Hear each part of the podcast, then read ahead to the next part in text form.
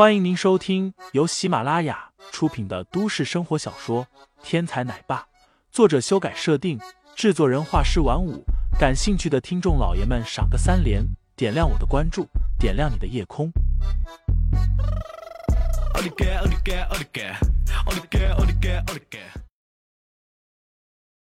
第一百一十五章，到底是谁下？但是今天，林飞证明了他的恐怖。这一脚是踢在了西江月的身上，如果是踢在别人的身上呢？想想那个被林飞踢出去的家伙，众人此时才知道，林飞当时脚下留情了。你到底是谁？西江月此时全无刚入场时候的意气风发，而是面色凝重的看着林飞。我叫林飞，在韩氏集团工作，是韩氏集团女性物品销售部唯一的男性销售员。林飞一脸平静的说道：“这是沈千文曾经嘲笑林飞所说过的话，当时还引起了众人的嗤笑。但是现在林飞重复了一遍，却再也没有人敢发出一点声响。不可能，无影脚是安西王家的独门功法，你怎么会使？”西江月惊异道：“所谓独门秘籍，一向只传嫡系，而且是传男不传女。”王家凭借无影脚屹立安西市有几百年之久，从未听说过无影脚外传之事，而林飞却使出了王家的无影脚，怎能不让西江月惊异？哼，我怎么会使？还轮不到你来智慧。林飞似乎掸完了尘土，拍拍手道：“回头告诉你那个什么会所的主人，我这个人从来都是按规矩办事，但是如果谁对我不讲规矩。”那就别怪我用不规矩的办法怼回去。好了，现在验资吧。林飞的意思很明白，你敬我一尺，我敬你一丈，你算计我一分，就别怪我坑你一毛。会员验资是你们会所的规矩，我照做。但是如果有人暗中做手脚，那就别怪我踢你出去了。西江月挥了挥手，给韩总验资。这一次，再也没有人多说什么。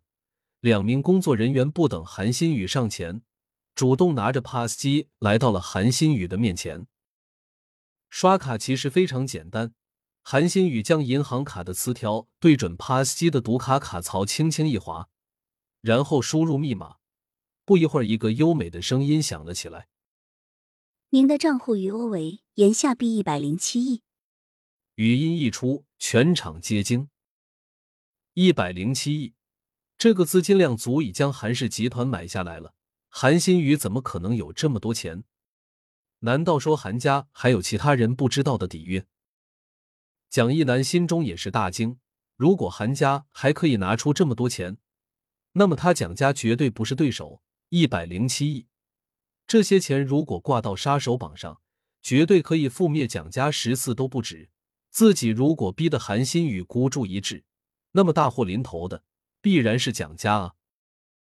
将疑惑的目光投向沈千文，蒋一南想知道，这就是沈千文所说的韩家的底蕴吗？沈千文摇头，表示他也不知情，因为在他的情报里，韩家的底蕴绝不是富可敌国的，只是他也说不清楚这些钱到底是哪里来的。会所深处，孔少盯着眼前的监视器。嘴角露出了一丝狞笑，有钱有颜，这个韩家可还真不简单啊！韩新宇，不知道臣服在我的胯下的时候，是不是也一样像现在这样一府一态？你的这张脸可是一幅很好的藏品啊！孔少嘿嘿冷笑，猛然转身扑向了床铺上那个咯咯娇笑的女子。韩新宇心中也是翻起了滔天巨浪。在韩氏姐妹的认知当中，林飞不过是一个名不见经传的穷小子，日子过得平平常常。哪知道林飞竟然有着这么雄厚的实力？这还是那个一身衣服不过二百的穷小子，这明明是一个大隐于世、享受惬意人生的隐形富豪啊！不过，想起刚刚林飞说这张卡是偷拿的对方的银行卡时，韩新宇心中又是一阵气恼。这个家伙明明见我一脸担心，竟然还要骗我，真是可恼。西江月，不知道韩总是不是有资格成为恒安会所的会员呢？林飞问道。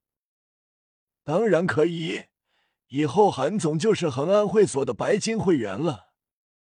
西江月严肃的脸上蹦出了一丝笑意，道：“白金会员。”沈千文和蒋一楠听完，身体全都一震。